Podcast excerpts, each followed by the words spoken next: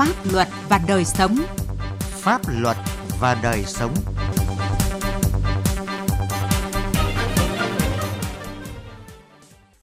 Kính chào quý vị và các bạn. Thời gian gần đây, trên mạng xã hội ngày càng có nhiều người nổi tiếng tham gia quảng cáo cho những sản phẩm kém chất lượng, đi ngược lại quyền lợi chính đáng của người tiêu dùng. Nội dung này sẽ được đề cập trong chương trình pháp luật và đời sống hôm nay. Trước hết, mời quý vị và các bạn cùng nghe thông tin pháp luật đáng chú ý. Ban Bí thư vừa ban hành chỉ thị số 04 về tăng cường sự lãnh đạo của Đảng đối với công tác thu hồi tài sản bị thất thoát, chiếm đoạt trong các vụ án hình sự về tham nhũng kinh tế. Ban Bí thư yêu cầu người đứng đầu cấp ủy, tổ chức đảng, địa phương, cơ quan đơn vị phải trực tiếp lãnh đạo, chỉ đạo và chịu trách nhiệm về công tác thu hồi tài sản tham nhũng tại cơ quan, đơn vị, địa phương mình. Giả soát, sửa đổi, bổ sung, xây dựng, hoàn thiện cơ chế, chính sách pháp luật về thu hồi tài sản bị thất thoát, chiếm đoạt trong các vụ án hình sự về tham nhũng kinh tế, nhất là các quy định về trình tự, thủ tục thu hồi tài sản bị thất thoát, chiếm đoạt. Về cơ chế thu hồi tài sản bị thất thoát, chiếm đoạt không qua thủ tục kết tội, cơ chế xử lý tài sản bị kê biên, phong tỏa, sớm khắc phục những bất cập vướng mắc trong kê biên tài sản, phong tỏa tài khoản, thẩm định giá, bán đấu giá tài sản, thành lập giải thể, phá sản doanh nghiệp. Phòng hướng dẫn tuần tra giao thông, Cục Cảnh sát giao thông Bộ Công an vừa xử phạt nữ tài xế 27 tuổi, trú tại thành phố Vĩnh Yên, tỉnh Vĩnh Phúc 17 triệu đồng, tước giấy phép lái xe 6 tháng và tạm giữ phương tiện 7 ngày vì hành vi đi ngược chiều trên cao tốc. Khoảng 9 giờ 20 ngày 7 tháng 6, nữ tài xế này lái xe ô tô hướng Hà Nội về Vĩnh Phúc. Đến đoạn IC4 km 25 đã đi ngược chiều trên cao tốc Hà Nội Lào Cai. Làm việc với cơ quan chức năng, nữ tài xế đã thừa nhận hành vi vi phạm của mình là nguy hiểm và cho biết thiếu quan sát dẫn đến đi ngược chiều 20 m trên cao tốc. Tại khối 4 thị trấn Quán Hành, huyện Nghi Lộc, tỉnh Nghệ An, các lực lượng công an tỉnh Nghệ An vừa bắt quả tang Lầu Bá Của, sinh năm 1991, trú tại xã Na Ngoi, huyện Kỳ Sơn khi đang vận chuyển trái phép 5 kg ma túy dạng đá. Theo cơ quan công an, Lầu Bá Của nghiện ma túy đã thiết lập đường dây mua bán trái phép chất ma túy từ huyện Kỳ Sơn về thành phố Vinh. Công an thành phố Rạch Giá, tỉnh Kiên Giang phát đi thông báo lợi dụng tình hình dịch bệnh COVID-19 diễn biến phức tạp tại một số địa phương như thành phố Hồ Chí Minh, Hải Phòng, tỉnh Bắc Ninh xuất hiện một số đối tượng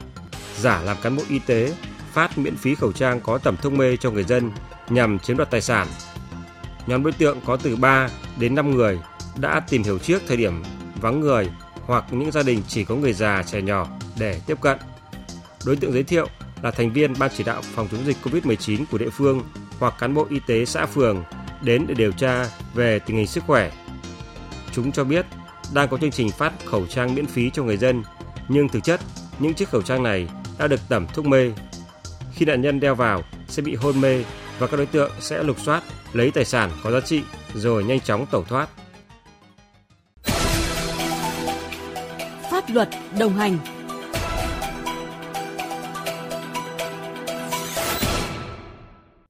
Thưa quý vị và các bạn, tham gia vào hoạt động quảng cáo từ lâu đã là một phần công việc của nhiều nghệ sĩ. Thậm chí, đó còn được coi là thước đo của sự nổi tiếng, thành công, mang đến cho họ nguồn thu nhập rất lớn.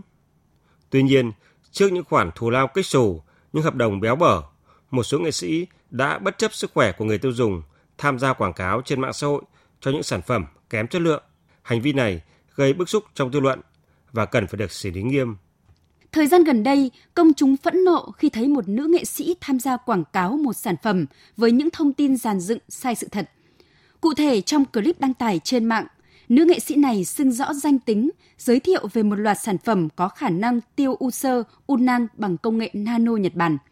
Để người xem tin tưởng, nữ diễn viên này cho biết mình đang đứng trước cổng Bệnh viện Phụ sản Hà Nội, đưa ra giấy khám sức khỏe định kỳ, bệnh án chứng minh bệnh đã hết nhờ sử dụng sản phẩm kia. Tuy nhiên, người xem đã kiểm chứng thông tin và thấy rõ những giấy tờ này là không chính xác. Phòng khám ghi trên giấy khám cũng như tên bác sĩ không có thật. Khi biết nữ nghệ sĩ mà mình từng mến mộ đã quảng cáo thổi phồng công dụng sản phẩm, ông Nguyễn Trường Giang ở phường Cẩm Trung, thành phố Cẩm Phả, tỉnh Quảng Ninh bức xúc nói. Vừa rồi tôi thấy này, có một số nghệ sĩ đã lợi dụng uy tín của mình để mà lừa những người tin tưởng mình bởi vì đây đưa ra các cái bằng chứng nào là giấy của bác sĩ nọ bác sĩ kia xong đứng trước cổng bệnh viện. Một câu chuyện không có thật mà lại lợi dụng ta là một nghệ sĩ. Nói như thế để lừa nó dễ dàng hơn. Tôi nghĩ rằng lên các cái danh hiệu nghệ sĩ của người này đi. Sự việc hàng loạt nghệ sĩ nổi tiếng nhận lời quảng cáo cho sản phẩm liên quan đến thực phẩm giảm béo, chữa ung thư dạ dày, u sơ, u nang, viêm họng, mỹ phẩm làm đẹp mà không có sự kiểm chứng về nguồn gốc, công dụng cũng như giá trị thực của sản phẩm, khiến không ít lần Bộ Y tế phải công khai cảnh báo tới người tiêu dùng. Nhiều nghệ sĩ đã quảng cáo thổi phồng công dụng của sản phẩm, khiến nhiều người tưởng thực phẩm chức năng có công dụng như thuốc chữa bệnh. Theo chuyên gia xã hội học Trịnh Hòa Bình, thực tế, nhiều người không biết gì về nhà sản xuất lẫn sản phẩm mà chỉ nghe nghệ sĩ ca ngợi về sản phẩm nên đã tin tưởng mua dùng nhưng khi sử dụng thì thấy sản phẩm không như lời quảng cáo. Người quảng cáo trong trường hợp này đã ngồi xổm lên trên cái lợi ích của người tiêu dùng và vô hình chung là đã xem nhẹ sức khỏe, xem nhẹ nguồn lực tài chính của người ta bỏ tiền ra để mua sản phẩm những hàng hóa không có mấy giá trị hoặc thậm chí là rất là thấp thì rõ ràng ở đây là cái lỗi của những người quảng cáo như vậy. Nghệ sĩ là người được công chúng yêu mến và tin tưởng. Vì thế, việc nghệ sĩ quảng cáo sản phẩm kém chất lượng mà không kiểm định hoặc cố tình thổi phồng công dụng của sản phẩm để lừa dối chính những người yêu mến mình là rất đáng lên án. Luật sư Nguyễn Văn Hậu, Phó Chủ tịch Hội luật gia thành phố Hồ Chí Minh cho rằng, hành vi đó không chỉ gây sói mòn lòng tin của công chúng mà còn vi phạm nghiêm trọng đến các quy định của pháp luật về quảng cáo, nhất là quảng cáo thực phẩm chức năng nghệ sĩ quảng cáo bát nháo trên mạng xã hội được xem như là một vấn nạn cái người tiếp tay cho quảng cáo không đúng sự thật quá với nội dung được cấp giấy phép là phải bị xử lý theo quy định của pháp luật. Để chúng ta cảnh tỉnh đối với các cái nghệ sĩ khác, thì anh là người của công chúng đó, thì anh phải có những cái ràng ranh rõ ràng. Người nghệ sĩ chân chính, qua quá trình cống hiến và lao động nghệ thuật, bằng tài năng họ đã làm nên tên tuổi của mình, được công chúng mến mộ chỉ có tài năng, phẩm giá mới làm nên tên tuổi của người nghệ sĩ và làm cho họ trở thành người của công chúng, được công chúng yêu mến. Đó chính là thứ tài sản vô giá, quý báu nhất trong cả cuộc đời hoạt động nghệ thuật của họ. Do đó, nếu tham gia quảng cáo các sản phẩm kém chất lượng, không đúng thực tế, người nghệ sĩ đã tự đánh mất mình, bán rẻ danh tiếng, mất chỗ đứng trong đời sống nghệ thuật và trong lòng của người hâm mộ những người đã góp phần tạo nên tên tuổi, hình ảnh của họ trong đời sống xã hội.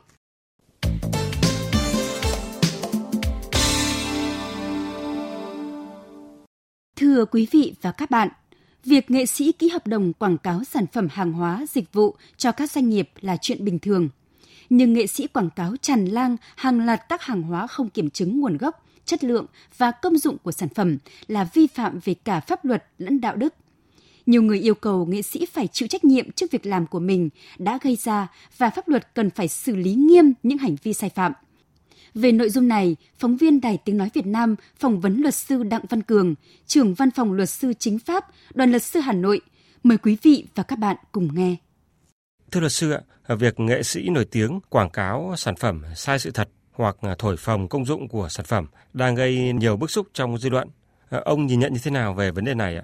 Nghệ sĩ là những người của công chúng thì những cái lời nói, những cái hành động có sức ảnh hưởng rất lớn đối với công chúng. Trong trường hợp mà nghệ sĩ mà thực hiện cái hoạt động quảng cáo bằng lời nói hoặc bằng một chương trình quảng cáo mà trong đó lại có cái nội dung thể hiện, nghệ sĩ đã sử dụng những cái sản phẩm, ví dụ như là thực phẩm chức năng hoặc các cái loại thuốc, các loại kem mà rất là tốt, hiệu quả và khuyến khích người hâm mộ sử dụng các cái loại này, thì rõ ràng cái sự tác động đến cộng đồng, đến xã hội là rất lớn bình thường, nghệ sĩ không quảng cáo, thì cái việc sử dụng các cái vật dụng, đồ trang sức thì cũng rất là nhiều người học, hỏi, làm theo. Trong trường hợp nghệ sĩ mà thực hiện cái hoạt quảng cáo thì rõ ràng là tác động, những hiệu ứng rất là lớn đối với xã hội. Bởi vậy, tôi nghĩ rằng là trong những trường hợp mà nghệ sĩ thực hiện quảng cáo sai quy định của pháp luật thì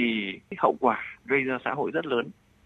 À, nhiều người cho rằng cần phải xử lý nghiêm theo đúng quy định của pháp luật các cái trường hợp nghệ sĩ quảng cáo sai sự thật hoặc cố tình thổi phồng công dụng của các loại sản phẩm gây nhiều hệ lụy đến người tiêu dùng.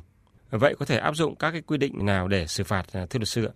Điều 7 của luật quảng cáo năm 2012 quy định các cái hàng hóa dịch vụ cấm quảng cáo thì trong đó có những loại hàng hóa mà cấm kinh doanh thì sẽ cấm quảng cáo thì bao gồm ví dụ như các loại súng hoặc là thuốc kê theo đơn, rượu bia, thuốc lá hoặc những cái sản phẩm mà kích dục thì pháp luật cấm quảng cáo. Điều 8 của luật quảng cáo thì cũng quy định có 16 hành vi bị cấm trong quảng cáo. Trong đó có hành vi là à, quảng cáo sai sự thật, đưa những thông tin gian dối, sai sự thật về công dụng, về giá trị, về chất lượng của hàng hóa, sản phẩm dịch vụ. Bởi vậy trong trường hợp mà nghệ sĩ thực hiện cái việc quảng cáo mà đưa ra những thông tin sai sự thật về công dụng, về giá trị, về tác dụng của các sản phẩm hàng hóa dịch vụ thì hành vi này là hành vi bị cấm ờ, và đối với những hàng hóa sản phẩm dịch vụ ấy, mà thuộc cái trường hợp kinh doanh có điều kiện thực hiện cái việc quảng cáo đó thì phải có sự cho phép của cơ quan có thẩm quyền và phải xuất trình cái hồ sơ để đề nghị cấp phép quảng cáo khi có giấy chứng nhận cấp phép quảng cáo thì mới được phép quảng cáo còn trường hợp nghệ sĩ mà thực hiện quảng cáo những cái hàng hóa sản phẩm dịch vụ bị cấm hoặc là thực hiện các cái hành vi bị cấm trong quảng cáo hoặc là thực hiện quảng cáo những cái sản phẩm hàng hóa dịch vụ mà chưa đủ điều kiện để quảng cáo thì đó là các hành vi vi phạm pháp luật. Nếu hành vi được thực hiện trước ngày 1 tháng 6 năm 2021 thì sẽ áp dụng Nghị định 158 năm 2013 để xử phạt và mức phạt có thể từ 50 triệu đến 70 triệu đồng đối với hành vi mà quảng cáo hàng hóa dịch vụ mà bị cấm hoặc là thực hiện hành vi cấm trong quảng cáo đối với hành vi mà vi phạm về luật quảng cáo kể từ ngày 1 tháng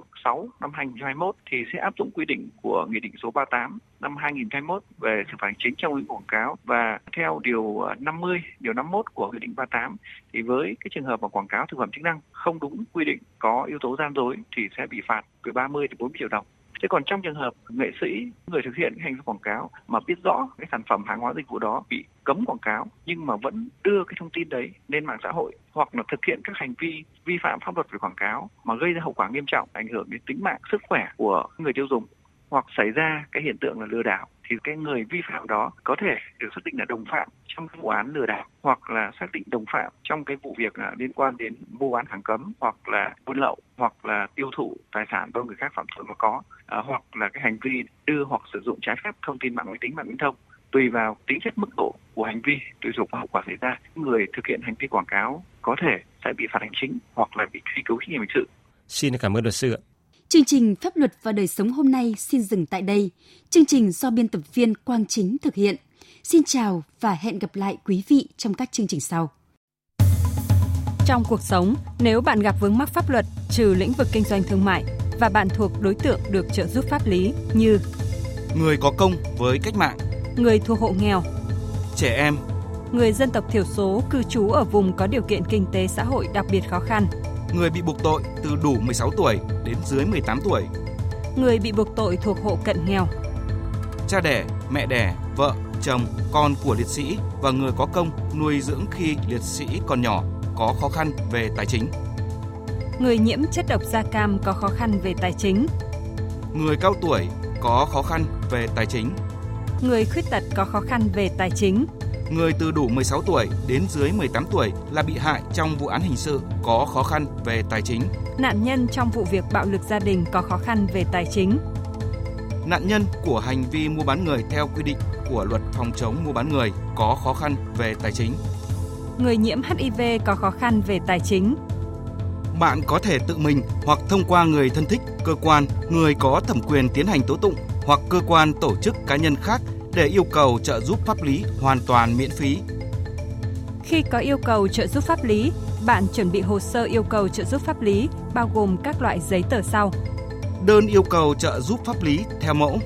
giấy tờ chứng minh thuộc diện trợ giúp pháp lý, giấy tờ tài liệu có liên quan đến vụ việc trợ giúp pháp lý, các giấy tờ, tài liệu chứng minh yêu cầu là có căn cứ hoặc các giấy tờ, tài liệu của các cơ quan nhà nước có thẩm quyền liên quan đến yêu cầu trợ giúp pháp lý. Bạn có thể lựa chọn một trong ba cách để nộp hồ sơ yêu cầu trợ giúp pháp lý: Nộp trực tiếp, gửi qua dịch vụ bưu chính. gửi qua phách hình thức điện tử, Bạn hãy đến Trung tâm trợ giúp pháp lý nhà nước nơi bạn cư trú tại 63 tỉnh thành trên cả nước để yêu cầu trợ giúp pháp lý hoặc gọi về Cục Trợ giúp pháp lý Bộ Tư pháp theo số điện thoại 024 62 73 96 41 để được hướng dẫn thông tin về các tổ chức thực hiện trợ giúp pháp lý.